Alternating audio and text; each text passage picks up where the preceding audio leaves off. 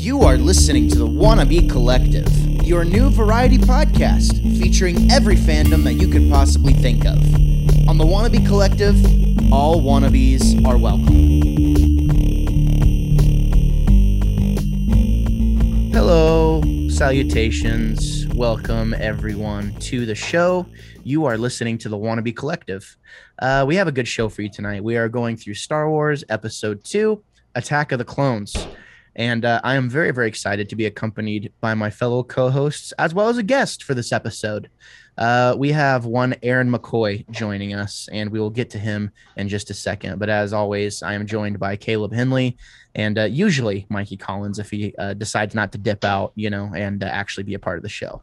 So, uh, you know, God rest uh, Rex and Ryan Souls tonight because, you know, they're no longer with us. But, uh, you know, maybe next time, maybe, you know, we'll see what happens. But, uh, Caleb, how you feeling, bro? I'm excited, um, actually, about this one. It's going to be a fun podcast. Plus, uh, one of my best friends is getting to join us on the show, and I'm pretty stoked about that. It's going to be pretty cool. Yeah, it's funny how whenever you try and like make plans to podcast, and you know, whenever someone, I was racking my brain, I was like, God, I really want a fourth for this show, you know. And then Aaron was like, it was like almost immediately, you know, it's almost like he belongs already. So, uh, just to prep you all, I am having some technical difficulties tonight. So if I, you know, dip out or whatever, you know, I'll I'll rejoin as I can. But Caleb will definitely pick up the slack should um you know, should I have to take a leave of absence? I listened to an episode. Drop out as he just did at that moment where he's talking about dropping out. Mikey, how are things going for you, bro? what are the chances? oh my gosh. I'm doing good. How you been? Oh, so good. This is going to be a fun one. I can already tell. Um, we'll go ahead and apologize, but not really apologize for Gabe. Um, he'll probably be with us for about 25% of the show tonight, everybody. Um, and we'll go to Aaron. Aaron, how are things going for you? Things are going pretty good. Yeah, super stoked to be here. Kind of been talking about it for a while. Good to make it happen. Cool. Cool, cool. Yeah, watch Gabe, it. How watch are things it. going for you? Man, it's it's uh not great. I am not doing well over here. Um, this is like the third time I've dipped this this time, but yeah, like I was saying before, you know, like being able to have Aaron join us is really awesome, and it hopefully it's not the last time. So, uh, did you already throw it over to Mikey? yeah. Okay, nice. Mikey just said, you know, he's doing fine. Um, maybe we should uh, change topics. You know, that way we, we, it doesn't get jinxed, and I, you know, hopefully I can dip out at the right times. So, um, Aaron, we're gonna actually gonna start with you tonight. We're gonna we're gonna mosey back on over to you. Why don't you tell us a little bit about yourself and uh, your Star Wars uh, fandom? You know, what what kind of fan are you? Hmm. I'm probably a very unconventional Star Wars fan because growing up, my mom would always tell us, me and my brothers, that Star Wars is not a real place. You know, we would just talk about it, the characters, like they were, you know, people across the road, you know. But um, I think that's also a detriment because, like, I'm now just watching Clone Wars, Star Wars Rebels, because, like, t- for me, Star Wars was episodes four, five, and six. So that's like for me, that's Star Wars, and you know, I've always been all about the original trilogy. So here we are expanding the horizons and kind of delving deeper into what Star Wars is. That's beautiful. You, it's like you belong here, Aaron. Welcome. You're welcome here. That's cool. I'll, I'll be definitely be interested to hear what you have to say about uh, this movie. You know, Attack of the Clones, I think, is widely widely regarded as being like the most hated. It feels like you know, um, it's either this one or the Last Jedi. You know, some people say they like this one better than the Last Jedi. So it'll be interesting to see what our thoughts are tonight. I went into this with a very um, new perspective. It's crazy how much, you know, the animated series kind of changes your views as we're rewatching the series and you're kind of starting to see uh, how it all fits together. And um, yeah, I'm excited to definitely have your thoughts, Aaron. So for real though, welcome. Uh, is there anything that you've been doing? Uh, uh, you know, usually we, we do like a catch up session, you know, a little bit between all of us of what we've been up to and stuff like that. So is there anything remarkable that you'd like to, you know, start with? Um, I mean, I, I get to do some cool stuff for work. I um I work in drones, UAVs, and aviation. So you know, kind of like real world techie cool things. Um, we've been super busy. Seems like after COVID, all the industries picking up, so we get get to work with a lot of cool companies. I think so far this year we've worked with Red Bull, Facebook, SpaceX, just all in the last couple months. So, you know, it's keeps me busy during the day. Wow, you're you're uh, it's it's this crazy thing. Like, you get cool people on a show like this, and it just so happens that they know a lot of cool people that do really cool and interesting things. So, thank you for sharing that with us. You know, I I I will definitely be asking you more about your drone. You know, we were talking a little bit off mic. I just bought one, so you have to tell me all the ins and outs about that. But um, Caleb, let's throw it over to you, man. What have you been up to? Um, not much. I actually just got back from a three week long trip. I'm finally getting to see a little bit of family. Got to see Emily's family in Michigan, and then uh, actually just coming back from Missouri, where I got to spend some time with uh, Gabe and Emma and uh, my family. So, yeah, just been trying to kind of catch back up on things since then. Um, catching back up on some episodes of like Bad, Bad Batch and uh, Loki, which enjoying both of those so far. Those are both been pretty cool. Um, and that's basically it. I mean, just kind of same old, same old. Other than that yes, Caleb, we did hang out. That did happen, and we played golf, and it was great. It was glorious. I had a great time, and um, yeah, it was uh, it was great to be able to hang out in person and you know play some games and just you know chill with the fam. So, uh, Mikey, what have you been up to? Uh, just playing this sweet, sweet PlayStation Five, mostly that, and I would like to say working, but I really haven't been having a lot of work lately so I've been able to dive deep into the gaming industry. but yeah, we yeah. Other than that, not a whole lot as usual because I'm a boring person. But yeah. Um, Mikey, I don't agree with your like boring person take because you actually have some of the strangest takes out of any person I've ever met. Like I, th- I feel like I'll have you pegged like on any type of subject, and then you completely, you totally redeem yourself. Like you completely blow me out of the water with what you're gonna say. I can never predict what you're gonna say, so it's always fun. But yeah, we've been uh, obviously doing some episodes of Game Club, um, you know, and I, I, I can't wait to you know do more episodes of Game Club with PS5 games. That'll be awesome. Then it'll feel more like an actual club. Like, oh, I have a PS5 too. Like, I wonder what these guys think. You know, see what happens. So. Um, as far as me, I guess it's my turn. I haven't been up to anything too crazy. I've been working, um, you know, just making videos. I've, I've taken it's been almost a month. It's been a little over a month actually since I posted anything to the YouTube to my YouTube channel personally. Um, and it's been a nice break to kind of like reevaluate, kind of compartmentalize. Um, we did axe a couple of projects over here. Wannabe music reviews in podcast form is no longer a thing, just in case you missed that memo. So hot takes will remain uh, as as a video, which is you know that I love doing that, eating the spicy peppers and collaborating with other creators to get their takes on music and stuff like that. Um, but as far as like individual music reviews, those are going bye bye. So but and also we had announced a, a, Star Wars RPG podcast at one point in time, uh, but unfortunately that is officially delayed uh, indefinitely um, until further notice. So just you know, sometimes you get ideas and life just gets in the way. But we do have uh, a couple. One thing that we added. Um, you can mosey on over to the Wannabe Critic podcast. I had been relatively quiet about what would happen over there on that podcast feed um, and it, it is going to continue to have content there, solo content from me, and uh, as well as one other podcast, uh, which we are calling Punch Counterpunch. This is going to be our. Uh, the goal is to have it monthly.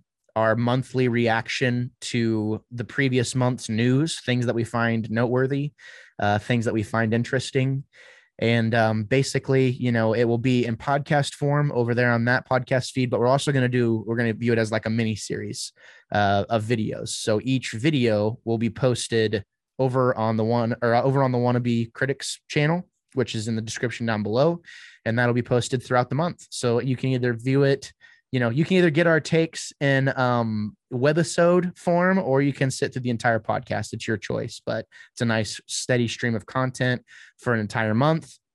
And uh, I kind of like the name Punch Counter Punch. It's like, you know, a counter comes whenever you least expect it, uh, even if it's too late. You know what I mean? For us and in, in true wannabe fashion, like, you know, delivering uh, a month old news, you know, as it continues, uh, it seems like the best thing. But you got to think about it. You know, you, you know what I mean? That's kind of the goal. Like, really diving into the thoughts of what we think. And uh, I think Mikey described it best. He said it's like nerd therapy. So um, definitely go check that out. And that's me and Ethan Maestri, by the way, who has officially joined uh, the Wannabe family. So good times, also some sad times, cutting some stuff out, but definitely go check that out. So, well, I don't want to drag this out any farther or any longer than we have to.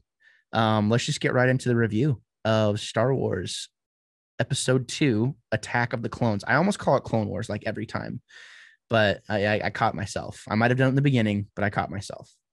Uh, Mikey, I think you have the synopsis for us, if I am not mistaken. Um, so why don't Yeah. you go ahead and read that for us? Wait, you want the synopsis or do you want the crawl? Well, the crawl. Yeah, I mean the crawl, like we did last time. Gotcha. In a world. No. there is unrest in the Galaxy Senate. Several thousand solar systems have declared their intentions to leave the Republic.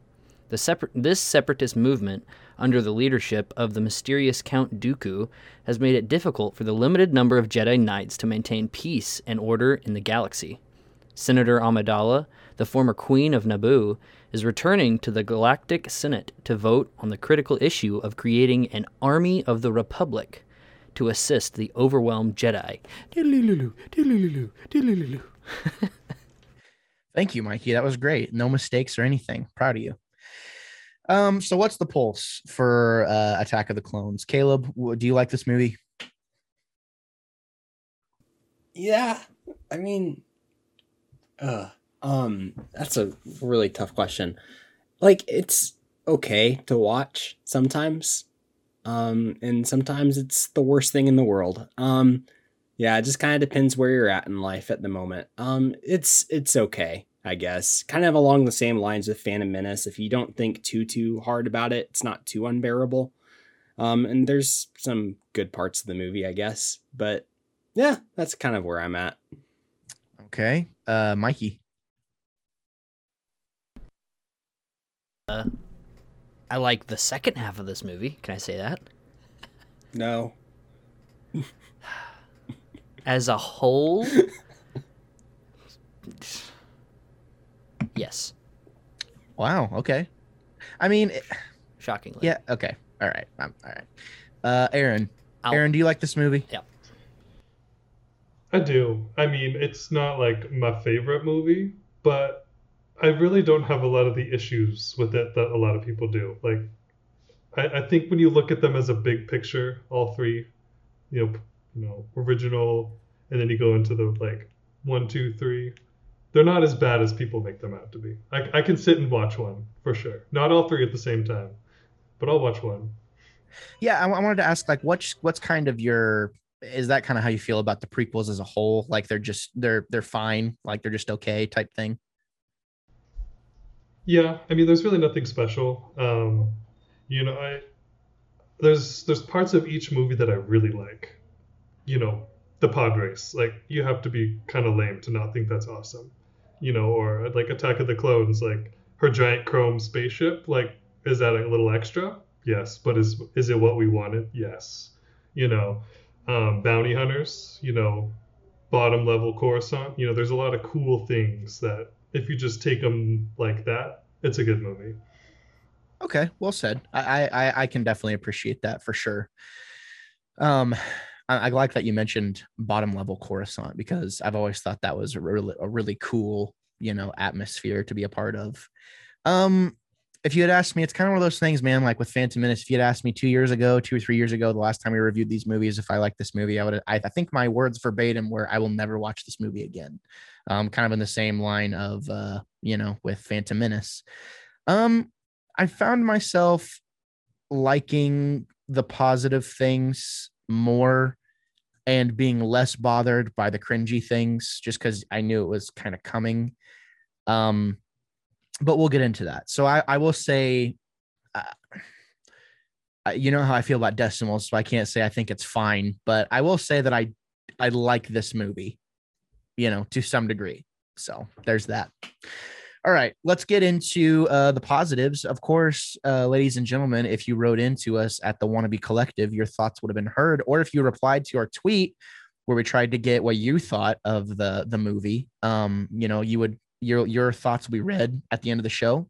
So definitely be on the lookout for those whenever we have those tweets because we read them all. You know, unless we have like a hundred or something. So, but also since Ryan couldn't be here, he sent in his thoughts and. uh we will definitely read those along with it. So, all right, Caleb, why don't you kick us off? What are the things you really like about this movie? Um, so I really like the part where uh, um, Padme and Anakin are in the field on Naboo, and Anakin's riding one of those weird cow things, and he falls off and he gets trampled. It's one of my favorite parts in the movie. Um, no, uh, for real, I um Aaron actually already commented on a couple of my my favorite parts. Um, love that kind of opening with the uh, Naboo ships, like the Naboo starfighters, which are one of my favorite ships in all of Star Wars, and I wish they got more screen time than what they actually get. They're just really cool, really well designed ships that really stand out, and the whole kind of bombing it's really cool i love the uh, underworld and the chase sequence and they're in the club with the bounty hunter and all of that is really well done. Um, I I mean, I like when the clones show up. That's really cool, and I like the uh, you know scene with the animals attacking Obi Wan and Anakin and Padme. Um, actually, like it's pretty good and climatic, and yeah, I like all of that. And yeah, I guess I'll leave it at that for now. All right, Mikey, what's kind of your positive takes on this movie? My positive takes. Um, well, I mean, who doesn't li- love like a really good like 30 Jedi's just going for it with like hundreds of droids? That's pretty awesome. I mean, you don't see that often in this like even this whole franchise. You don't see that many Jedi fighting together at the same time. It's pretty cool. And then uh, just like the imagery of some place like the the scene where it's just the clones, like the first fights that you see him just in that dust storm and all those lasers are going past him. That was really cool. Like I I forgot that was in this movie. Um there was just a lot of uh, cooler things uh, at the towards the end of the movie like Yoda absorbing lightning. That's always cool. Like there's so many battle moments that are really awesome in this movie, but then there's other things that I don't like. Much to learn, but, you still have. yeah, but and yeah. Dooku, I I really liked Dooku when I was a like a kid. I thought that was a really cool character. After this watch, I, I thought that was going to be a positive thing, but I, I he's kind of not no pun intended, but grown old a little on me. I don't like his character as much as I used to. Well, he's dead now, Mikey. I, so I know, and I'm not knocking the guy's tool. like like acting ability, but I just you know, I don't know. After watching don't the Clone Wars ever, and all that, don't you ever talk bad about freaking what's his real what's his real name? What's his face? Uh, yeah, the guy from he's he's uh Saruman the Wise in Lord of the Rings. Don't you ever talk bad about him? Um, what is his name though? Actually, I can't remember. Someone's gonna be like, someone's in the someone's listening in their car, like, "How dare you!" Like you know, like yelling, like yelling. Um, uh, yeah yeah, that I I I kind of Christopher Lee. Oh, okay, Christopher Lee. Uh, I'm just gonna keep going. Um, I kind of, since Gabe's not here, this perfect time. In defense of Anakin and Padme, I feel like they're both decent actors, but I hate them together. Like every moment that they're in, I'm like, oh, she's has her emotion is intense and his is totally flat. It's like they're acting different scenes, you know? Well, this this brings up a good point of is George Lucas and crew are they action like western space or are they like rom com writers? Yeah. You know, yeah. I, feel like it's it's too much of a mix of genre that they tried to put into like a love aspect of the story. Exactly. Yeah. It's definitely not their strong suit to be writing this romance, which for you know is kind of essential to the story of Star Wars since we're trying to figure out who in the world uh, Luke and Leia's parents are. But yeah, it just is not well written at all. They should have brought like uh, what's the guy John Hughes in to just write all of that or something. John Hughes, the Sixteen Candles guy. guy? Did, yeah, and Breakfast Club, and well, I guess that's more of coming of age. But yeah, that would work. Wasn't that George? Right? Lucas, isn't that George Lucas' friend? Yeah, aren't they friends? I think. Are they friends? I, I think. If they are, I'm gonna be I'm gonna be even more mad that that's not something that happened because that probably could have made this a little better. uh, not yet. We were we were just trash talking about the love relationship of Anakin and Padme behind your back. Wow, I would say I'm I'm gone for five seconds. We've already switched to the negatives. All right. I well, I was I started in defense of it, but then it just kind of went downhill. Wait, you were? Defi- I wouldn't allow it. You were okay. Thank you, Caleb. I'm, I'm sure it'll yeah. be. It, it's kind of. It, it's kind of a treat for me, honestly, because now I, I'll, I'll, I'll like look forward to what I missed while I was gone for those few seconds. So, is there any now positives? Like eight eight sections to look forward to. Yeah, it'll be fine. That's what happened last time for Phantom, so it's whatever. Did it? Oh yeah, dude, it was Dang. horrible. That took me four hours to edit. It was horrible. Holy. I started editing at like ten, and I think I ended it at like one. But until I get this internet fixed, that's just the name of the game. So, yeah. Um, Aaron, what are your positive takes? Positive takes. I think I'm starting to appreciate more that like what the Phantom Menace, Attack of the Clones, you know, this this was kind of a blip in the trilogy's radar, and then like in the bigger Skywalker saga. But what this has laid the groundwork for, you know, the clones, you know, you have the Separatists, the Republic, this whole like feud before the original saga feud, and I've really appreciated how this has like I said, it's been like a blip in the movies. You know, Clone Wars. It's talked about even in episode four, but here we are. We have so much more to delve into. I think, kind of similar vein. I'm a very like visuals. Like, what does this movie like do for me? Like, what like where does it put me? Like, where does this transport me?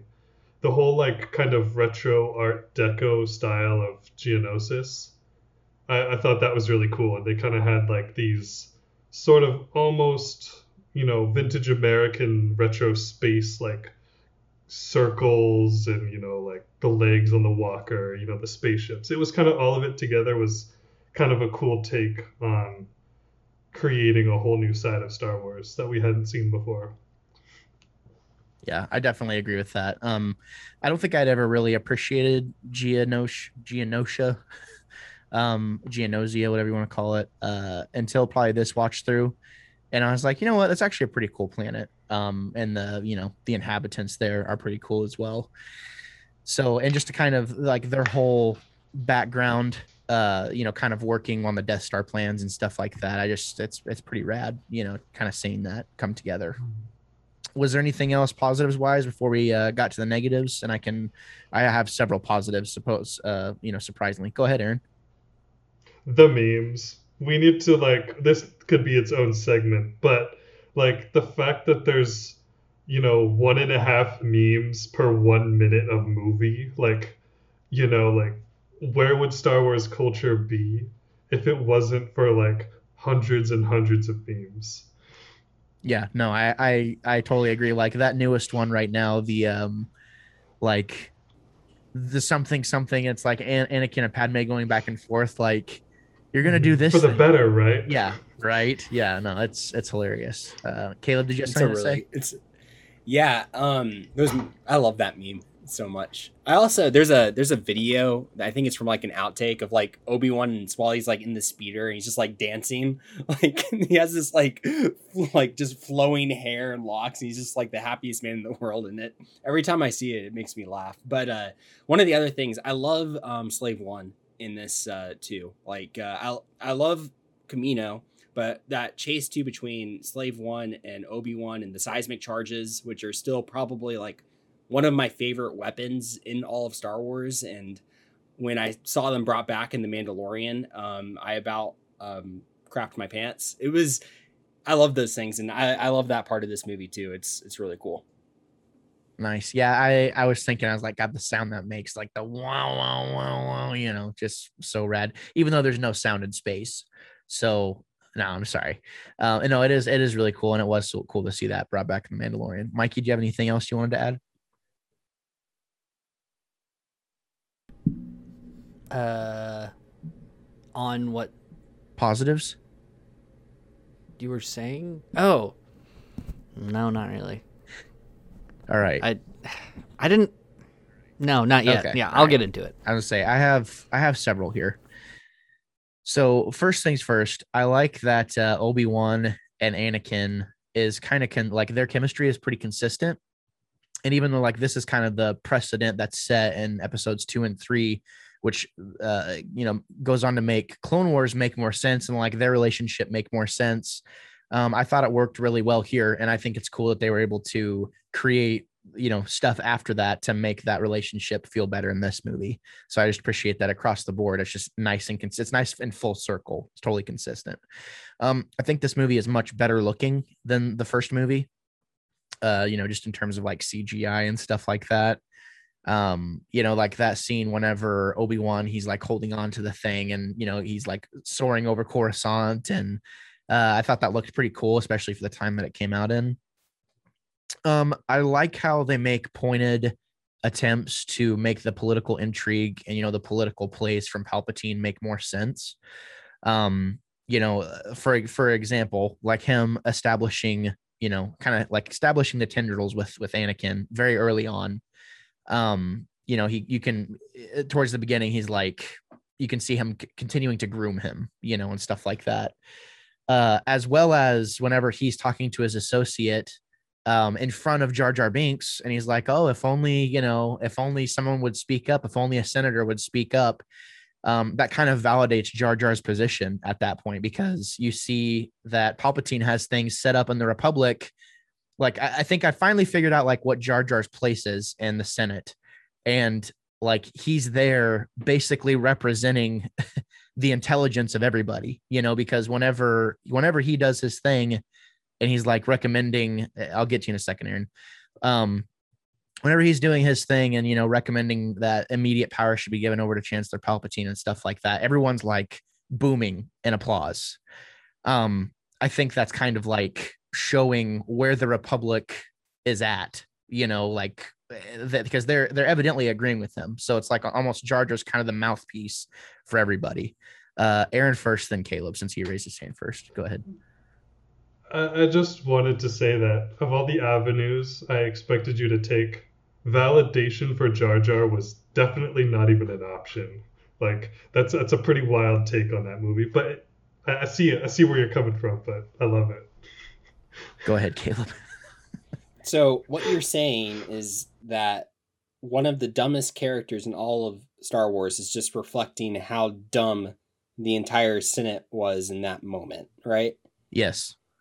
Well, yeah, I think I think that works, but yeah, it is like, man, thinking Jar Jar ruined everything and, and had a kind of integral uh, piece in creating the Galactic Empire, um, because yeah, he was able to create the clones that eventually turned on the Jedi, and yeah, it's kind of wild and crazy that yeah, things fell into place to where uh, the Chancellor could very easily um, corrupt and uh, persuade one of the dumber characters in all of Star Wars. It literally hit me like it hit me like a bolt of lightning. Sorry, Aaron. Go ahead. Oh, I was just gonna say, still a better character than Rey Skywalker, Palpatine, Imposter Girl, but that's for a different show. We can't go a Star Wars episode without bringing her up. We really can't. It's gonna happen. I just accepted it. No, it, it did. It hit me like a bolt of lightning this time though, because it. I'm because I, I was watching it pretty intently, and I don't know if I've never noticed that scene before, or if it's just like they added that scene in for the Disney Plus version, but I had never remembered that, and then it kind of hit me all at once. I was like, that's kind of genius to use Jar Jar in that way, um, and it's even more genius to imply that Palpatine is the one that kind of made put all that into motion and like made all of that happen and we have like a you know a, a tangible manifestation of of what he wanted to happen and watching Jar Jar be manipulated that way makes sense. So yeah, it's like we found redemption in a way for Jar Jar Binks, um, who I have gone on and on, you know. But uh, yeah, I can't believe I'm vouching for Jar Jar here. It's kind of crazy. I don't think that's I don't think that's redeeming though. He was just being dumb Jar Jar and he did a dumb thing and yeah, like I don't know, you don't have Bail Organa like out there like doing that. It's Jar Jar. Like he took the dumb one, the like weakest member of the Senate who's not even supposed to be there. The only reason he's there is because Padme's like life is in danger. I don't think it's redeeming for him at all. I just think it's like kind of crazy that the rest of the Senate went along with it because they're under the guise of Palpatine or whatever. Yeah, and I, I'm sorry. I think it was it was it was more of a thing of like not Jar Jar being redeemed as a character, but at least he had a purpose and like what everything that was happening had made sense. It's like okay, if Jar Jar is going to be in the Senate, I guess it's it's it makes sense for him to be used as you know a, a tool, as you said, to bring down the the Republic. You know, um. So, but no, I, I do feel bad for Jar Jar, but um. Anyways, I'm gonna move on to my next point. So oh yeah and uh, kind of going along with palpatine's you know kind of having his effect on anakin and kind of uh, establishing that do you know that that opposition from obi-wan immediately. You know he's like oh he's just you know like he's just uh, another politician you know you don't want to get wrapped up in him. But also in that moment they were able to kind of show the jedi are clueless. They're not even thinking about palpatine. They're not even like giving it a second thought that he might be the one you know, manipulating everything. And there's a few sneaky scenes here where I was like, wow, they showed you right there, there, there, and there, you know, and they did an even better job of kind of, uh, you know, showcasing the Jedi's moxie, um, you know, and kind of their pride in this movie. Uh, I really like the music a lot in this movie. I do think, you know, kind of going back to my last point, um, you know, the irony of the Jedi pride, Yoda's like talking about, uh, basically, I can't remember exactly what he said. I, I, I missed it but essentially he's talking about himself you know and he doesn't even realize it which you know kind of made him look dumb there but i think that was the intent. Um and yeah i think i think the last thing i have wrote down for my pros is just kind of palpatine he's used the same tricks over and over again. You know we see it here it's kind of a, mirror of what we see in the original trilogy whenever he's walking with vader uh, about what's happening uh, you know, on the Death Star and stuff like that. Before the Death Star is even constructed, he's walking down, you know, a big open hangar with Dooku, and it's like, oh, whatever, whatever, you know, tactics he has used over and over and over and over again haven't failed him, you know, and trying to get on, you know, in someone's good graces. So it just it really speaks to kind of the power that Palpatine has, you know, just as a, you know, he's a true politician. So there you have it. All right, that's all the pros I had. And sorry if I'm kind of speeding it along. I just want to make sure we can kind of try and keep the flow going without, you know, me dipping out. Watch me dip out right then. Um, so I'm gonna kick us off with uh, the cons since I'm still here, and then we can kind of go from there because I'm pretty sure we all have, you know, we're gonna make quick work of these cons. There's no re- there's no reason to like just go on for an hour about the things that suck about this movie. Uh, so we already talked about Padme and Anakin. Apparently, I wasn't here. It's just cringe. I mean, it just it's so cringy. Uh, it's you know, Padme's character makes zero sense.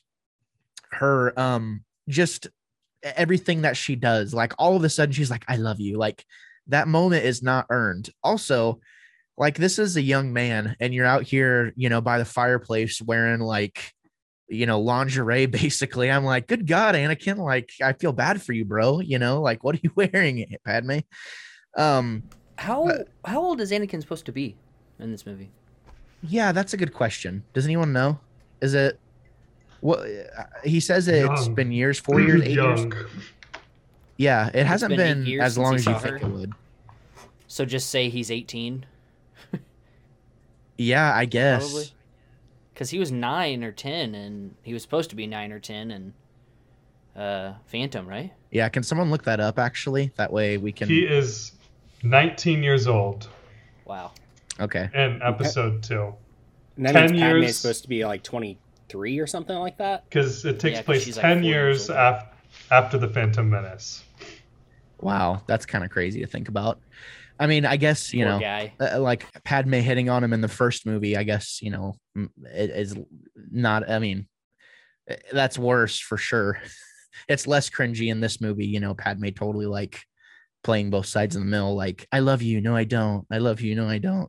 It's just it's irritating and cringy and it's rough and coarse and gets everywhere.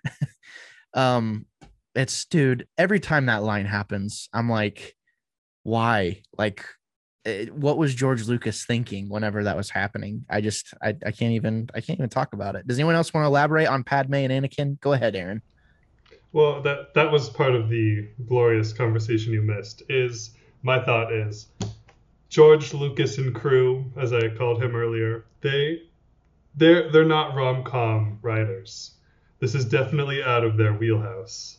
They, they, they, you know, it was a little cringy, and I think for good reason. But it makes for me it makes it that much better because once again, think of the memes. Think of the memes we've got. The chef's kiss memes. Uh, you know, the, at, at their finest. Uh, Caleb, did you have anything you wanted to add to that?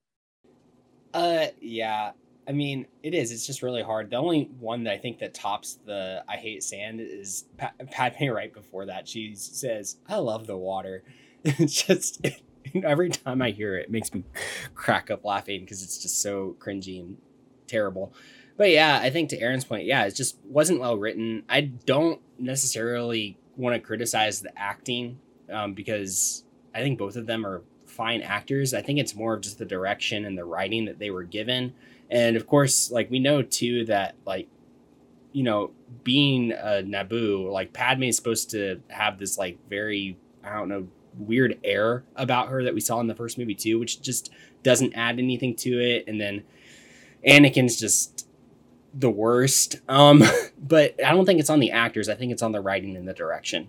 Um, and that's the other thing. It just makes me sad. And I went over this last time we went over these movies was that it's just like I want I want Anakin and then Darth Vader to be a more relatable and redeemable character. And it's just like in this movie, I just don't feel like he isn't because he goes and he murders all of the sand people and all this stuff. And he's just dealing with his emotions. And the entire time, he's just not likable at all. Like there's no part of Anakin that really makes he's cocky, he's arrogant, he's charges Count Dooku because he's just being stupid.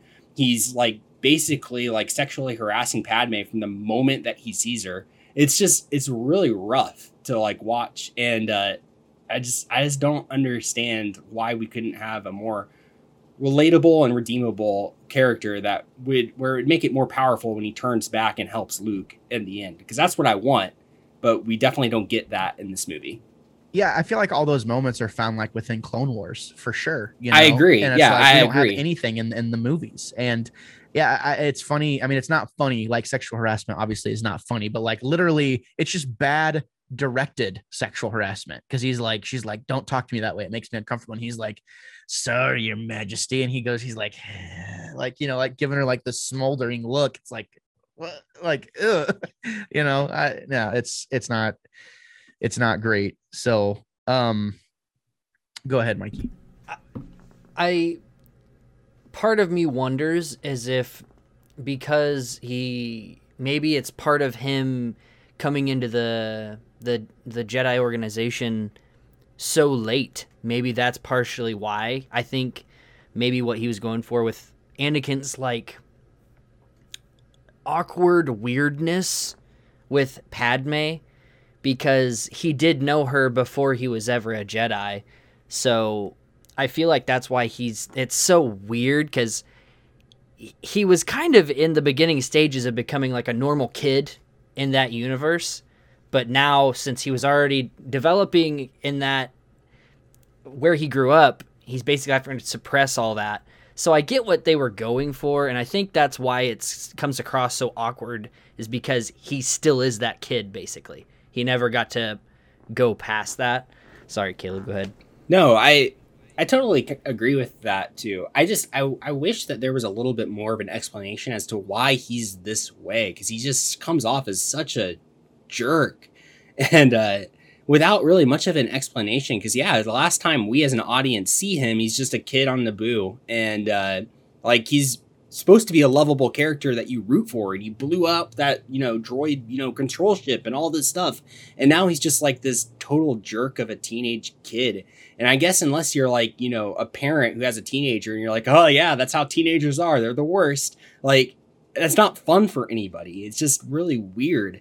And uh, yeah i just i don't get why they couldn't got at least gotten a little bit of an explanation like maybe something happened while him and obi-wan were together that made him that way, or we see like where Obi Wan treats him a certain way that causes him to be that. But every time we see, like Obi Wan's pretty patient and understanding with him, like throughout this whole movie. It's not like he's being an abusive trainer or anything. It's just it's weird to try to piece together how he became how he is. It's just really weird. Yeah, and I think the only, you know, the only thing that I could say to that, and it's not really as explicit or, you know, on the nose is we do see a very distinct kind of pushback from Anakin at the very beginning of this movie. Like, you know, he's arguing with uh Obi-Wan and Obi-Wan's basically he's not being a you know a douche to him or anything like that. He's just like, you'll learn your place, you know, as he should. He's, you know, he's Anakin's trainer, you know, he's Anakin's master. That's how it should be. And I think that they missed an opportunity to kind of showcase, you know, had Anakin maybe been more tantrumy because he's kind of calm and collected, and he just takes his discipline and whatever. But had he kind of been like you know, Kylo Ren a little bit in that moment. Um, it could have been somewhat of an indicator because he does the same thing again, uh, you know, to Padme later whenever they're, you know, she's talking to those, you know, officials and things like that. And he, you see him kind of like bull up for a second and, you know, give her sass or whatever. But yeah, I mean, there's just not a whole lot of showing us, you know, they're, they're, they're, they're not really showing us or telling us that, hey, these are the indicators as to why Anakin is is behaving this way.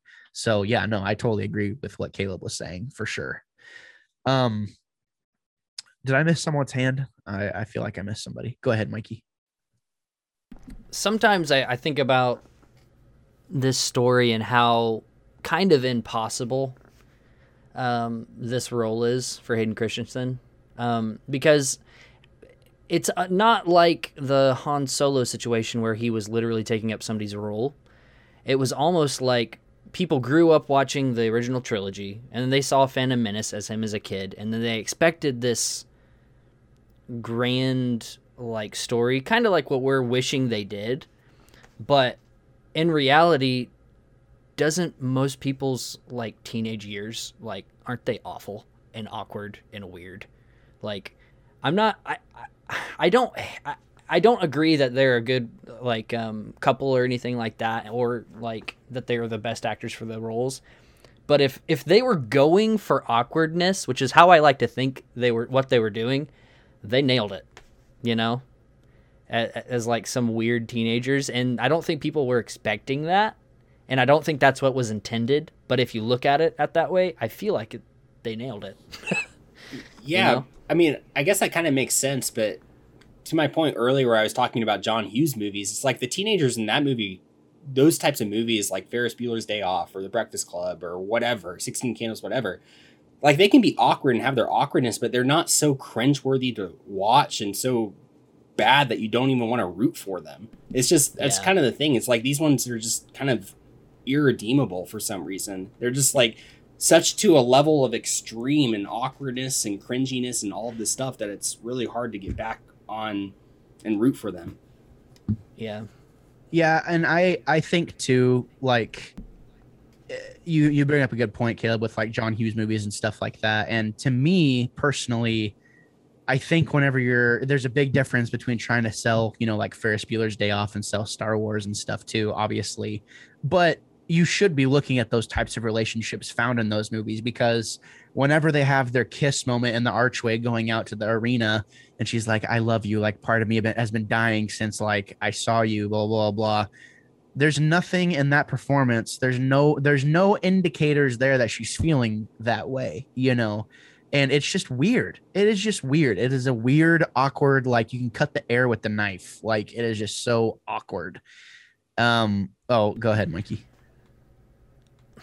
I just realized this.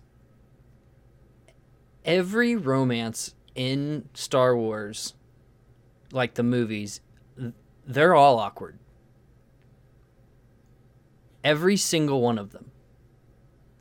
Is George So- Lucas married? As we say, I was like, this is what happens He, whenever well, he got divorced, this is what happens. so maybe that's the problem. yeah, I was like, this is what happens whenever a nerd tries to write a romance. You know, um, I just don't know that it ends pretty. Uh, but I, I don't know. All, all those things aside, we, obviously we don't want, like I said, we don't want to spend an hour hating on this romance. Aaron, were you defending the Padme and Anakin, you know, whatnots, or was that you? That was you, Mikey. Okay, okay. Aaron's like, no, hard pass. I Like, wasn't me. defending it, but I was I was just trying to see try to put myself in their shoes and see where they were coming from. But it it's still weird. No, whack. his his his actual words were in their defense. So I think he was defending. I was defending. Oh, shots fired. Mikey has met his match, ladies and gentlemen. Uh, okay. Well, we're gonna move on unless anyone else. I, I think Ryan had. We'll read Ryan's thoughts here in a bit. oh, Um, you know about how he about how he felt. We'll just kind of like you know rattle them all off.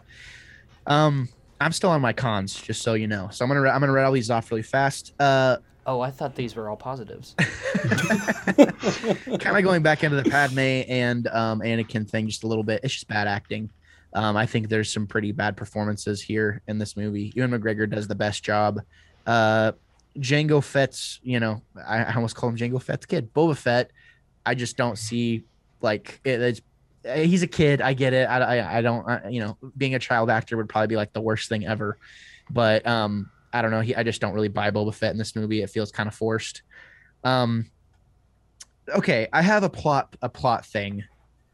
This is my last con, and it, it's one of those things where it just kind of feels like it's just too perfect of a per, too perfect of a situation, and I wish we would have some clarity.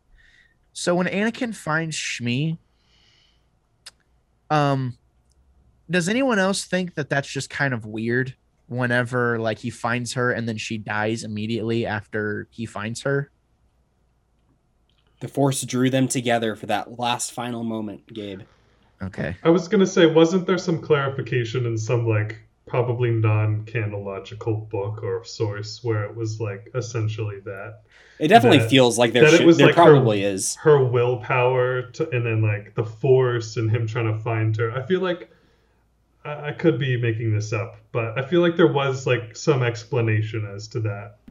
I think that's there's a comic about the moment leading up to when he finds her. Like, all Yeah, exactly. Yeah. yeah. I don't I don't know the name, but yeah, I'm pretty sure there is. Okay. Well, I was just curious. I it just it I don't know. It, to me, it just was like, man, this just feels a little too perfect. You know, the moment he finds her, she dies. So, but whatever. You know, whatever. It's just it's that's uh, you know kind of that's my last one. All right. So everyone said, or I I said my cons. um, you know what? We're gonna we're gonna throw it to Caleb. Caleb, what's uh what are your biggest problems with this movie?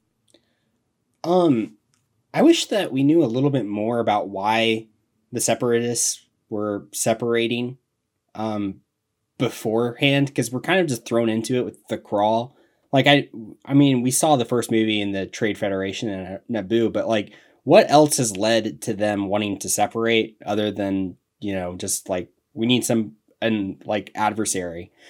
I wish there was a little bit more explained there because I don't think we get a whole lot of explanation as to why they want to separate. And that's kind of some of the more interesting stuff in the Clone Wars that I like is seeing kind of how the separatists work and what they want and stuff. And but we don't really get that in this movie. Um another thing, so there's this video that I love and it's about the assassination attempt on Padme. And I think it just kind of demonstrates just kind of how s- stupid it is where it's like, you know, Palpatine wants to kill Padme, but he doesn't want to do it himself. So he asks Count Dooku to kill Padme, but he doesn't want to do it himself. So he hires Jango Fett, Fett to kill Padme, but he doesn't want to do it himself. So he hires some bounty hunter to kill Padme, but she doesn't want to do it himself. So she sends a robot to kill Padme, but he doesn't want to do it himself. So that robot sends worms to kill Padme, and then of course it doesn't work. But it's just like this weird like chain of like nobody wanting to just take a sniper rifle and snipe Padme for whatever reason that it gives us this scene where basically Anakin storms Padme's bedroom and ends up like kind of staring at her. Like you have to like Padme doesn't know what just happened. She just wakes up and all that she sees is like Anakin like standing over her with a lightsaber in the middle of the night, He's having all no idea what like- just happened. you know, yeah, no, I that is a It- yeah, that's a good point. Yeah, and and I think the other thing I- I'll just mention is this movie is really long. It's two and a half hours long, which I think that would make it one of the longer Star Wars movies. And we don't really get the main action in this movie until the very very end. I'm pretty sure until like past the two hour mark. I mean, we get like the fight between Jango and Obi Wan and the you know chase through Coruscant, but that's kind of like it.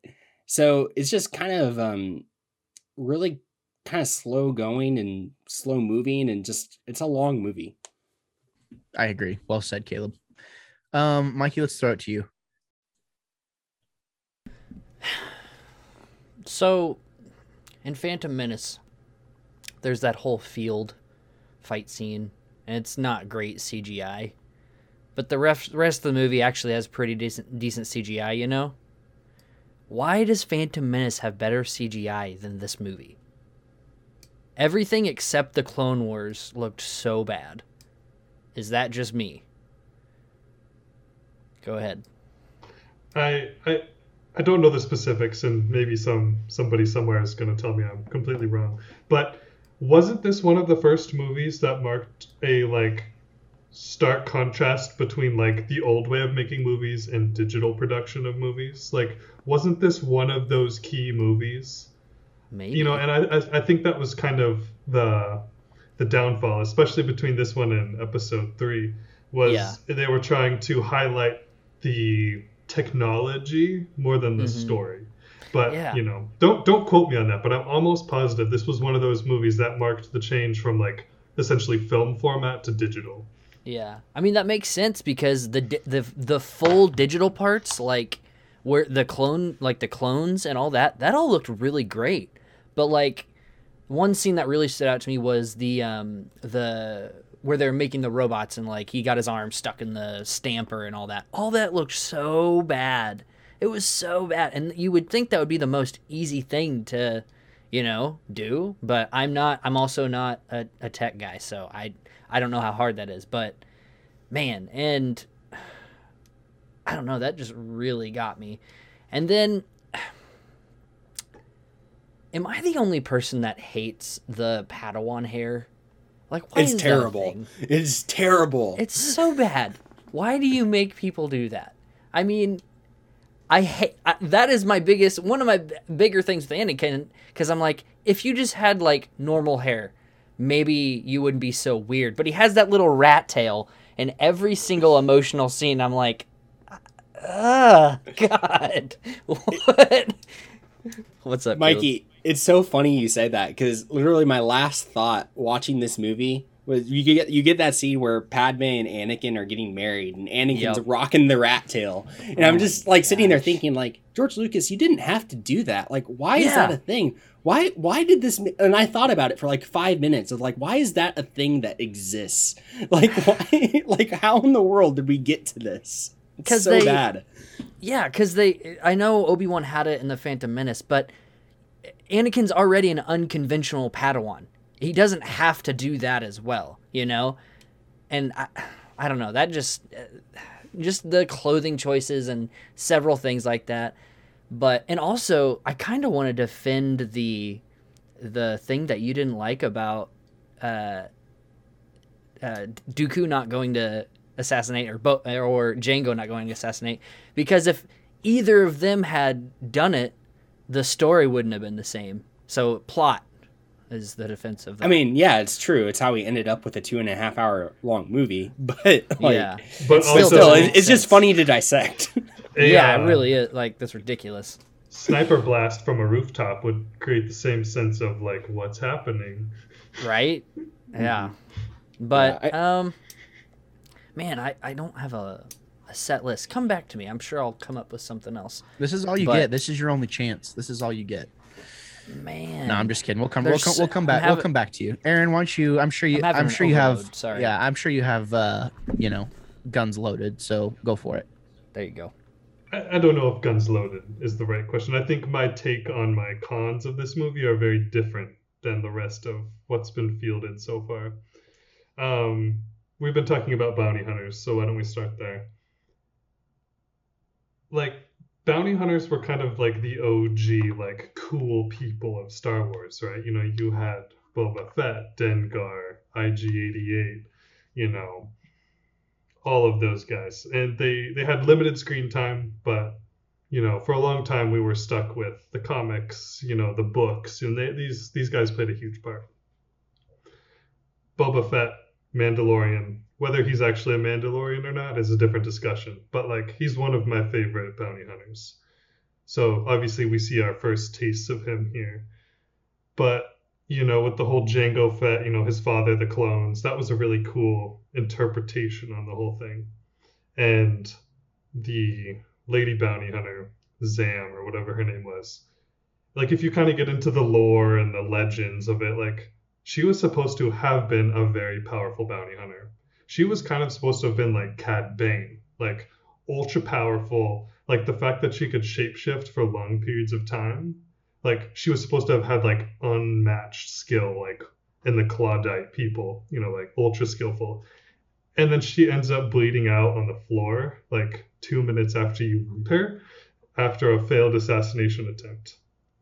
Like that was really disappointing when you kind of look at like bounty hunters are supposed to be the really cool people and she had an important job. She didn't do it, and oh yeah, she's dead. So I, I think you know that was kind of disappointing. You know that was not very well handled in my opinion. But I think it's not necessarily tailored to this movie, but a lot of different movies in the Star Wars realm. Is if you look to the original trilogy, why are they so awesome or like relatable or why do they feel like Star Wars? Well, it's because George Lucas went and filmed in real places and it was all practical. You know, like Tunisia for the dunes, and you know, they went and actually went out to the snow. And then like with the episodes one, two, and three, we're kind of getting back into like what Mikey was saying, the digital world. And they've kind of gone a little too far the other direction. And now all of a sudden we have no ties we have nothing to reference we don't know what's happening. So I, I, think it's not specific to this movie but you know i've always compared it to like magnum pi the tv show with tom selleck. It was a terrible show but it was awesome because of like the people like the, the camaraderie between the main characters everybody could relate to that no matter what crazy weird nazi thing was happening in the 80s with magnum pi there um, there were Nazis in Magnum PI, or they were Russians. They were something. But anyway, same thing with Star Wars. You get launched into this world, but you can also relate to it because it's grounded in your reality. And then here, there's, there's Nazis in Star Wars. No, not not in Star Wars, but in Magnum oh. PI. there there is an argument to be said about some certain Skywalker movies about Nazis, but once again, yeah. that's that's I can, yeah, I can already. Yeah. we're not doing the Nazi. no. We're not doing the Nazi talk on anything Star Wars. Not Nazis didn't exist it, in Star Wars. Go ahead. Sorry. Exactly. No, no Nazis. It was merely allegorical. Um, no, but so I, I think that's kind of my takeaway from these movies as far as cons is we went from a trilogy that was ultra grounded in reality and like we could relate to it even though it was like super different you know like it, there was enough familiarity that we we knew what was happening. And then in these newer Star Wars movies, all of a sudden it's like we're on the same types of worlds. It's like, oh, it's a desert planet. Ooh, it's like, you know, water. But like there's nothing familiar about it. So that makes you have to like establish characters. You have to establish like locations. You have to establish timelines. I, I think that's part of the reason why these movies are so confusing, is because instead of having a key element that you already subconsciously know, you're having to figure it all out. Um, and I think that's why The Mandalorian is wildly popular because it feels like Star Wars. Because you know Dave Filoni, he's he's figured it out. He's he's like I mean he's figured it out. And then what's his name? Doug. I can't think of his last name. Starts with a C. He's one of the main guys that's working on The Mandalorian as well he basically said in an interview that they had a third the time, half the budget of like a feature length Star Wars film, but they had to produce twice the amount of content. But yet it still feels more amazing because they did practical effects. They like rooted it into like realities that we know, like common elements. So I, I think that's my biggest con. Is this these movies almost don't feel like Star Wars. You could have interpreted the whole movie with different characters and different names, and it might have made just as much sense. I think that's a good take, honestly, because you had alluded to like the effects and CGI and stuff being too try hard. And yeah, I mean, I, I think that kind of speaks for itself for sure. Uh, like I said, I Mikey was saying that the CGI is better in Phantom.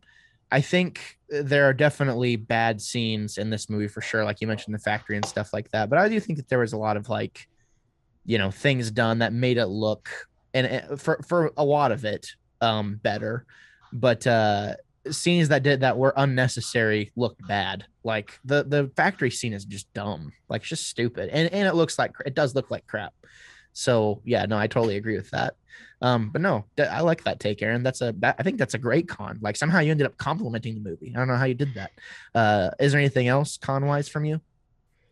Um not really. I mean, it's kind of everything else that's been said, like cheesy acting, cheesy dialogue, and that's a shame because they had good actors. They honestly did, and they managed to somehow overshadow potential acting greatness with horrible writing. It's not even acting because I mean, you know, working in the film world years ago, like you can have the best actors but horrible writing, and it doesn't make a difference. You know, um, I, I think character development is something that I really look at when I watch movies. Like, and there's not a lot of it here.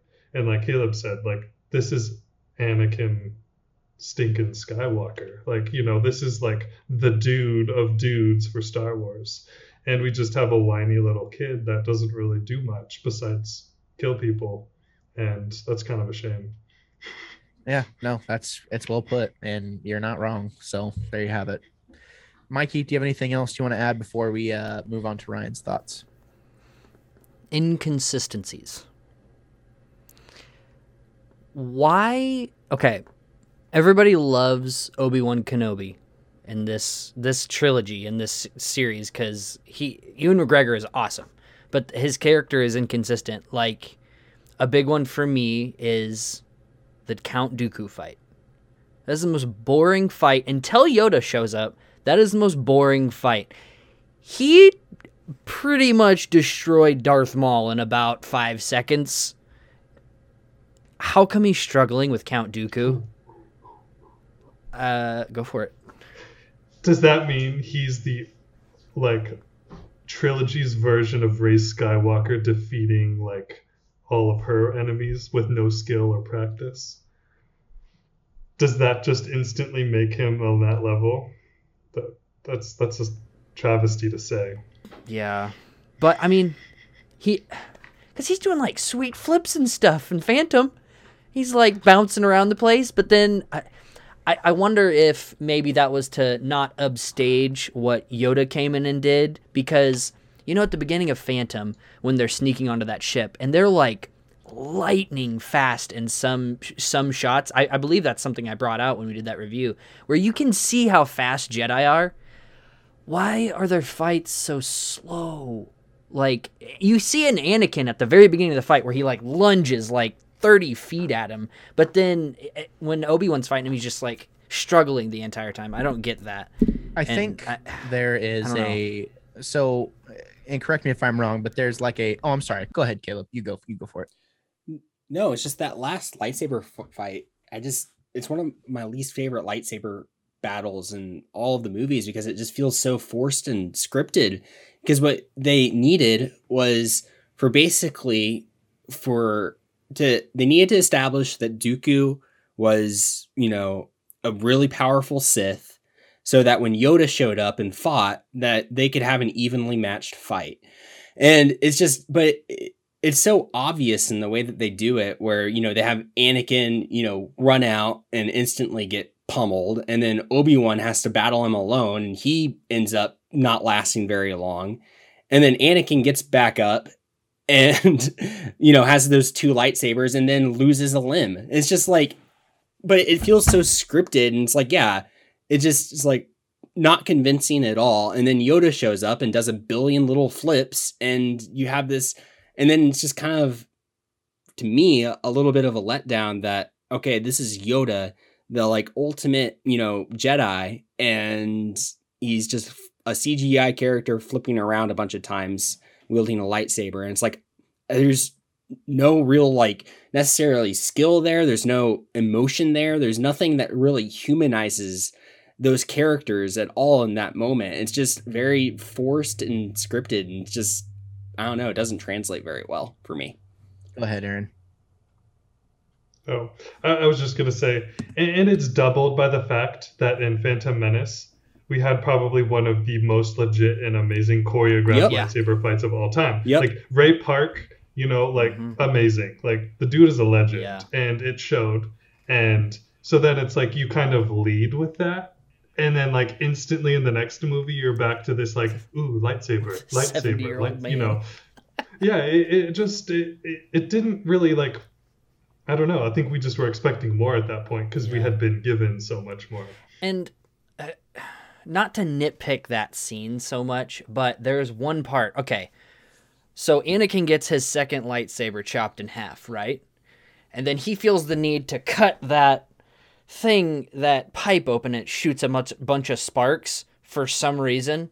And it just, it looks cool, but when you see it, he's all like, and then 30, I kid you not, it's probably 30 seconds of them just flourishing and not touching sabers yes at all. yes it's like close-ups of their face Yes. like it's a movie And from the d- 1970s I think there's I, I literally listened for it. I was like, okay, I'm I'm waiting for like a hint that they actually touch sabers. I only heard once. It was all it's like a but then it's all woo, woo, woo, woo, woo, woo, woo. like well I don't get it. Well, there's a cool moment in the next movie in Revenge of the Sith, where Anakin and Obi Wan are doing the same thing, but it works because there's actual emotion in behind it, Yeah. and you can tell that they're actually like battling.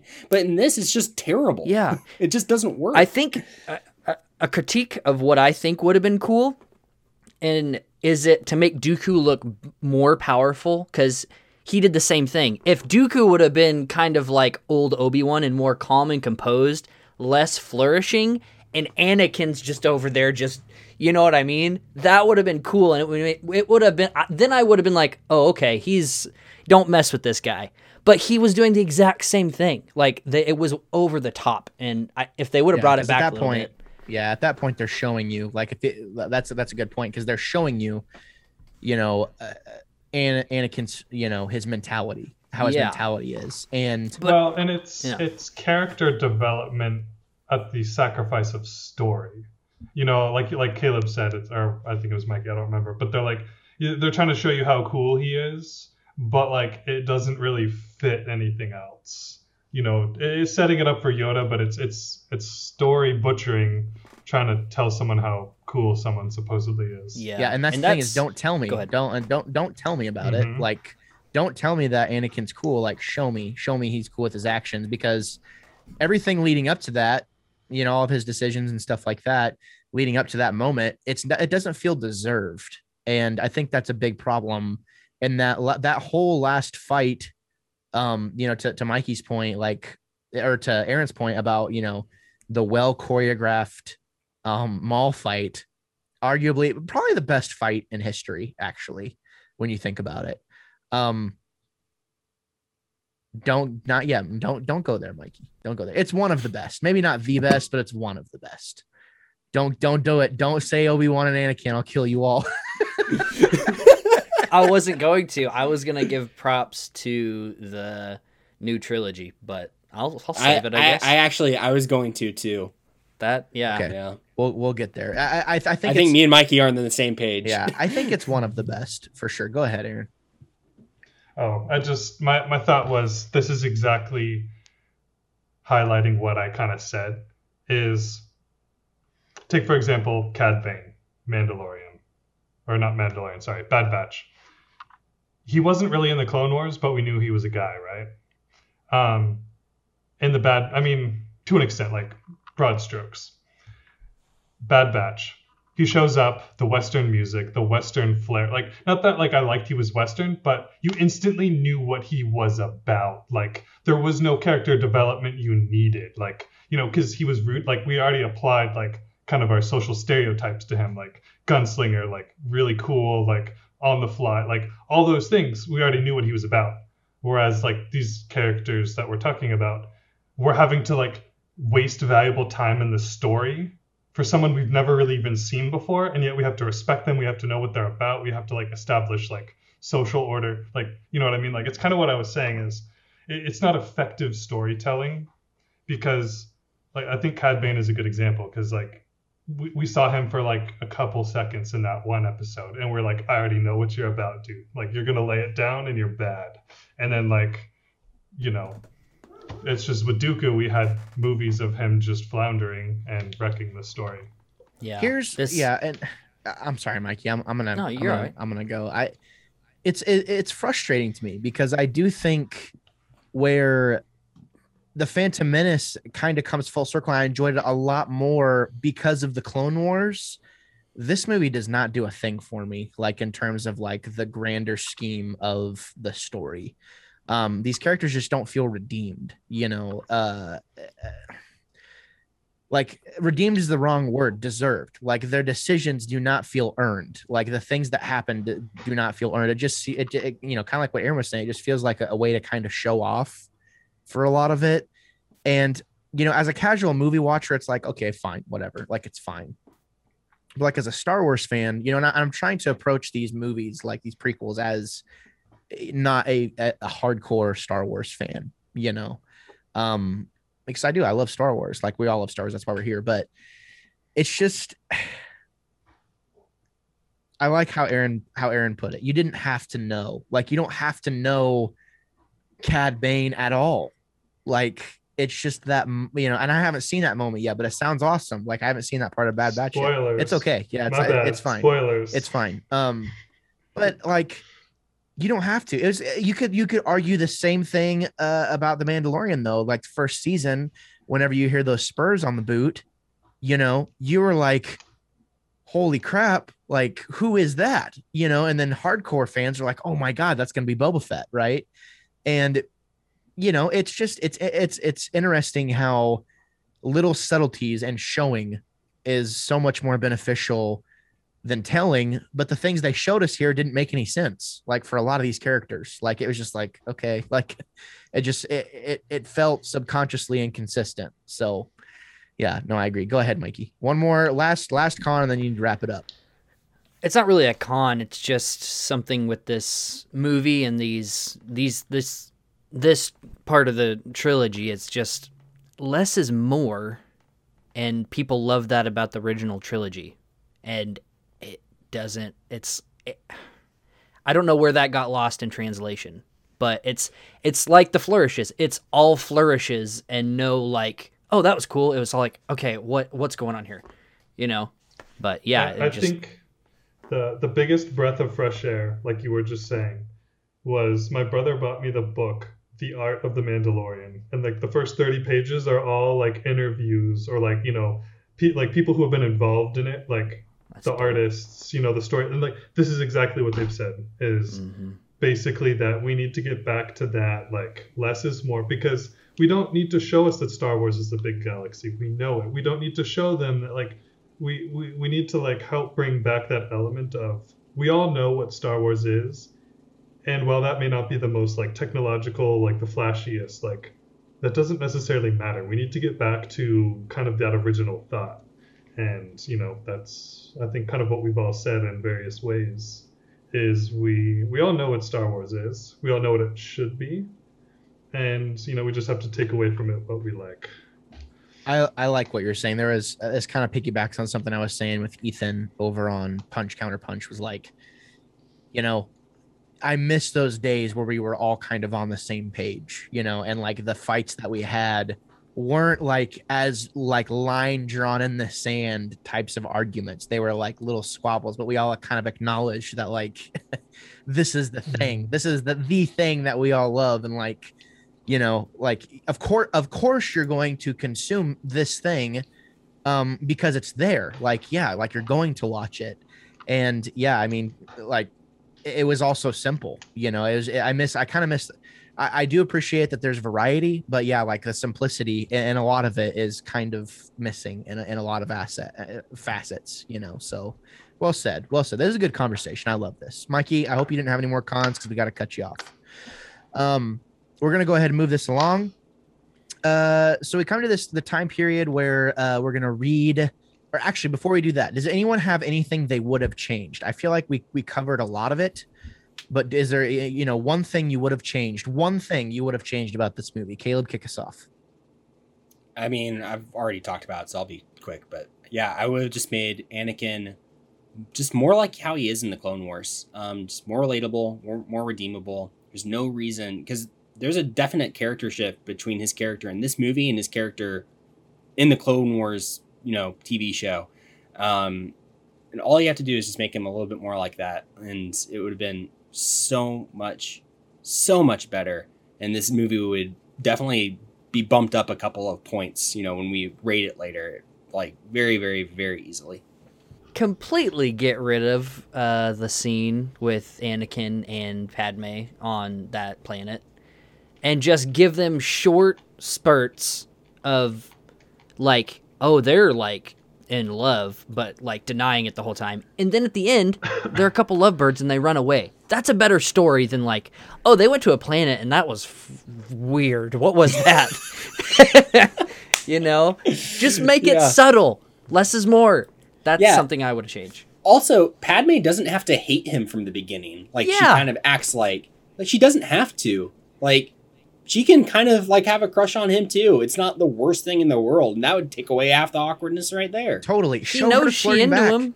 yeah, show her flirting back, like in the beginning, like it's not that hard, you know. Like she, yeah, she's she's flirting with him in the first movie quite a bit. Like whenever he's a toddler, why can't she flirt with him whenever he's you know a stallion at nineteen? You know what I mean? They literally end the movie with them flirting, like him doing that smirk to her. That's the end of Phantom Menace, and then they immediately are like, "Yeah, she's totally not into you."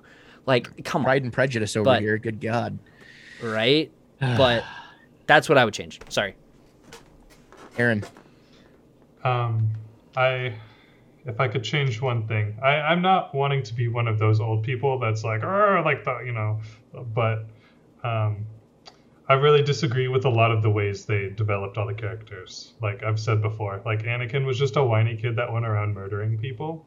Um, I, I realized that there were certain steps that needed to be taken, and I, I think it's kind of weird the dynamic between Anakin and Padme. I just think overall, kind of like it's been said by Caleb, um, Anakin's character was way more human and way more relatable and like almost lovable in the Clone Wars. And arguably that's the same time period and that's the same person, but it's not the same person. And it made the movies unnecessarily dark. Like I remember like when these movies came out, like my mom was like, "Yeah, this is a movie that's like not really for kids." And it's really not. And whether that has a bearing on this discussion or not. Like I, I, think they went from a a high high note that was mostly morally clean to just kind of a really dark, grungy opposite. So, I mean, I essentially say redo the whole movie, but that's just me. Just redo the whole thing. That's what I Start. I agree. Finish. Uh, that's my thing too. Is I would just. I, it's frustrating because you see glints of goodness here in some of this in some of this movie, and it's frustrating that it's just not even close to you know, vouching for any of the rest of it. It's like, yeah, but at least they're well, no, that kind of sucked too, you know. So very good. I love all of it. Um, let's read uh, you know, Ryan's thoughts since he was kind enough to set to send them in, and then uh we'll just kind of go from there. He'll give a chance to kind of talk about it. What, Mikey? I gotta pee. You gotta pee? Okay. We'll take a pee yeah, break. We'll take a pee break and then wrap this bad boy up.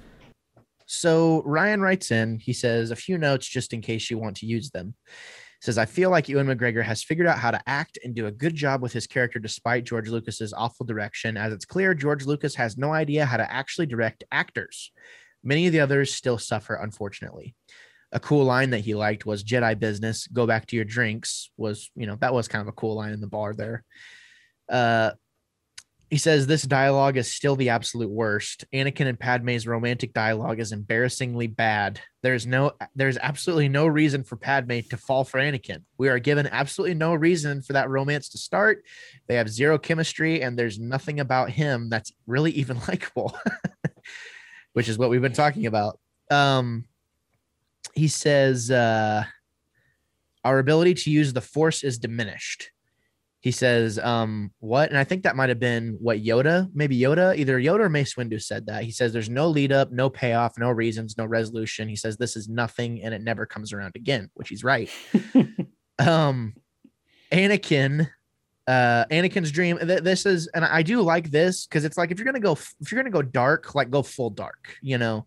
He says Anakin's dream about being a Jedi and coming back to free all the slaves says they missed a golden opportunity later on that to pay off. And I think I did not say this last time, um, but this is the thing he would have changed. He says when he finally does come back to try and save his mother, what should have happened is after she dies, he wipes out that clan of Tuscan Raiders, and he should not have stopped there. His rampage should have continued into the town where he grew up and where all the slaves he knew were living. He could have found all the slave owners and killed them too. So here we see the dark side starting to twist him, and we have a dark we have dark mirror for fulfillment of that dream he had as a child because he freed the slaves, but it, he did it with mass murder. So, because which makes sense. I mean, that would have made sense in the in the grander scheme of things because you know, whenever Anakin is serving Palpatine, they show us this. He's not doing it just to serve Palpatine. He genuinely thinks that he can he can rule the galaxy. Like he thinks he can overtake Palpatine, and he wants to rule the galaxy with with uh with Padme. So in his own sick, twisted way, you know, he is essentially doing the right thing. He thinks that he is the good guy. So I like that change. I think that would have made sense. I just think it would have been uh, you know, a hard PG 13 for sure. Yeah. Had they done I'm that. just Is- is this movie- imagining. I'm just imagining Anakin killing like Watto and like, Yeah. that's that's what they did with the younglings. It's exactly I mean- what they yeah did it's with true. It is true. And I, I think and this is kind of what i went back to last time is like i wanted to see they could have had more inklings. Because you know like star wars isn't afraid to show parallels you know throughout all all of the movies. So it wouldn't have been the most terrible thing to have something you know kind of more present here in that movie as well as the next movie. It's like oh god okay he killed he killed everyone in the town he grew up but good god he killed kids in the next one. So that takes it even a step further. It kind of shows that progression as he goes. And they, again they're not telling us they're showing us that progression. Um but yeah i just imagine him busting into watto's uh you know his lair. He'd be like uh andy did you find smee? You know Andy, I feel like little danny. if he would have did that, I feel like if he would have did that though, Obi Wan would have immediately dropped him as a Padawan, and the story would not have continued. he might not have known though because I, I think that would have played into because yeah, at that point you know that's true. palpatine's influence is kind of there right? Uh, palpatine's influence is there and obi-wan doesn't pick up on that nor does anyone else at that time. Mhm. so Yeah, you know and that would have been a good kind of like counter to obi-wan's being like oh like you're not that attuned to the force. And you know anakin was like oh and you are that attuned to the force you know? So it would have been an even better dig on obi-wan. It would have made their fight even better in the third movie had he not even known that he killed all those you know? And who's to say that obi-wan even knows if anakin killed those all those sand people or not? Um, i don't think it ever confirms whether obi-wan does know or not so. I don't, I don't think he does. I think the only person that knows about that is Padme and uh, Palpatine. So those are ryan's what- thoughts I was gonna say we could get into this in a next episode review, but um, speaking of talking about that character development of you know knowing the bad things, Padme knew about all the younglings too. We can get into that later, but she still like was like, "Ooh, I still love you." So I don't think that's necessarily a valid argument because it- it- psychopath it- that that was a different person. That scenario happened, and yet we still have the rest of the story. Yeah, no, for sure. Yeah, I mean, there's there, this the, the these are the types of discussions that I like about Star Wars is like these character moments, you know, and like these are the conversations we used to have. It's like, oh, I wish we would have done this differently, right? Um, you know, uh, so yeah, I love that we bring that out. All right, it's time to read the tweets because this baby is going over an hour and a half. we tweeted out, and you can uh, follow us over on at WBC Prod if you want to get in touch with us. That's one of we critic productions. It says we are back at it again tonight with our review of Attack of the Clones. What is your and I put Attack of the Clones with an exclamation point because that's what this is. Attack of the Clones exclamation point. What's your take on this movie? Comment below and we will read it on the show. Ryan Dalton, which we just read his thoughts, he says easily the worst prequel. Okay. Ethan Maestri says, I cheered with the crowd when Yoda took up his lightsaber. I cringe to this day whenever Anakin and Padme are on screen together. Sadly, it's the Anakin Padme narrative that jumps to mind when first when I think of this movie. It was poorly done. The rest of it was fun. Uh, Jim Tasty, uh, and in parentheses, Brett, friend of the he's a he's a good streamer. Go and check him out. He says not the worst Star Wars movie. So I'm assuming he probably thinks that the worst Star Wars movie is uh, The Last Jedi or The Rise of Skywalker. Um, yeah, I mean those are all those are all I think pretty, you know, usual takes across the board. Um, it's the idea of like the worst Star Wars movie. This is probably my least favorite one for sure. Um, which kind of leads us into our review. So, um, overall, I think there are decent things about this movie. It's definitely not my favorite and the least like not even close to being even close to my favorite and is definitely my least favorite one. Um, but even with that, I think I'm gonna give it a. Uh, I'll give it a five out of ten. Um, just right down the middle. I don't hate it. I don't love it. There are things I do like about it. There are things that I noticed this time watching it um, that I had never picked up on before. And again, another example of I think the Clone Wars makes this, you know, makes the prequels more likable um, in a lot of ways. So, Caleb, I'm gonna throw it to you. Um, yeah, this is probably my least favorite of all the Star Wars movies, but it's still a Star Wars movie, which means it's definitely not the worst thing in the world by a large margin. So I'm gonna give it a five. Like it's fine, and again, if you can turn your mind off, and it sucks when you dissect di- or wow, when you dissect everything about Mikey's losing it. um, sucks when you suck. no, when you can when when you dissect everything that's bad about this movie, it just it makes you just uh loathe it so much. But if you can just turn your mind off, it it is enjoyable. It has some really good parts. I know for whatever reason, like my wife loves this movie. Like she thinks it's a great time. And as a kid, uh, Attack of the Clones was probably my favorite Star Wars movie for some inexplicable reason. But yeah, it's it's fine but just not great. well said. Mikey, you go go go ahead and then Aaron just follow right after him. I I will never say that I don't like a Star Wars movie. I love Star Wars. You know, like at the outs outside of this episode I said that I like this movie. I do like this movie. I mean, it's it's fun. It's it's got some action in there. The characters are interesting. I mean, it, it, it's entertaining. It may not be good entertainment, but it's entertaining. It, it still draws you in because if you love it or you hate it, you know. But for my score, it is definitely my least favorite Star Wars movie, and I'm probably gonna give it a little work. I, I'd probably give this a four because my opinion is well, my my my negatives on this movie definitely outweighed my positives, you know.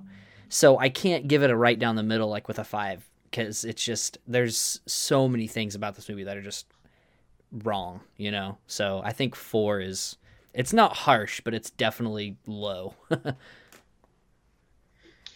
I, I think for me, any Star Wars has like a baseline number. Like I'm more inclined to watch Star Wars than anything else. So like this would at least be like a six in my book. You know, as far as like general movies, but this movie, amongst every other Star Wars movie, it's probably about a four. You know, it's it depends on how you rank it, but it, it's it's mediocre at best, but definitely watchable. So it gets some points for that. I think about this movie and like, you know, Star Wars in a lot of ways kind of set the the the the precedent for, you know, you have a good setup movie then you have the one that's like, what are our heroes gonna do? You know, like this should be kind of like a, a climax or kind of a a dark moment, you know, potentially, and then the second one. And they had a and they had plenty of opportunities here to make that happen. And I guess you could say like, oh yeah, the bad the good guys lose at the end because you know, Anakin gets his arm chopped off, and uh, you know, like Obi Wan almost dies, and you know the bad guy gets away, and and that is true. I don't care about it at all. Like, it doesn't feel impactful in any way. It just feels like it's just kind of floating. You know, it's just floating around. Um, you know, amongst Star Wars movies. But I do appreciate what you said, Aaron, about uh how there's like a baseline set. Like I would I would probably rather watch this movie than a lot of other movies. So, you know, it's still a Star Wars movie. Ladies and gentlemen, after a bunch of technical difficult, dif- difficulties, after a bunch of technical difficulties, and uh, almost an hour and 40 minutes later, we have made it through our review of uh, Star Wars Episode 2 Attack of the Clones. If you want to have your thoughts, uh, you know, read on the show, if you have anything for us, you can email us at the wannabe collective at gmail.com. You can tweet at us, follow us there. You can uh, watch our prompts, you know, or watch for our tweets where we're going to be asking for your opinion. Um, but uh, you know, if you can, if you want to get in touch with just me or other people here, you can follow us directly as well. Aaron, I hope you had a good time for your first, uh, you know, episode here on the Wannabe Collective. I really appreciate you. You know, Aaron just kind of jumped in last minute. He was like, "Yeah, man, like I'm down," and we'll definitely have you on for future episodes. So, thank you so much for joining. Yeah, it was fun. We'll have to do it again sometime soon. Oh, absolutely, it's gonna happen. And make sure you tell your wife thank you for giving your time. You know, that should be hers. So. Caleb, do you want people to be able to find you? Uh, sure. So you can follow me at Chief NNY18 on Twitter if you want to. Okay. And uh, Mikey, you, you don't want to find Mikey. You can just you can just email us if you want to get in touch with Mikey. He doesn't do social media. There you go. All right. Well, without further ado, ladies and gentlemen, thank you so much for preparing yourselves for a plethora of hot takes and potentially unpopular opinions. We will see you next time for Revenge of the Sith, which is next week. Say goodbye, gentlemen. Adios. Goodbye. Have a good one. Well, whatever possessed you to check out any of the content that you saw today, I just want to say thank you so much for doing so. If you check the description down below, you'll see that there's a variety of different projects that I'm associated with. This is Wannabe Critic Productions after all. So I just wanted to say if you enjoyed what you saw today, consider giving some of those other projects a chance as well. There's a lot of stuff that uh, I'm a part of that I, you know, that, that I do. If you were here for me or for someone else that you saw today, um, again, just thank you for checking it out. And uh, I hope to see you again. But until next time, I'm Gabriel Fast, and I'll always be the wannabe critic.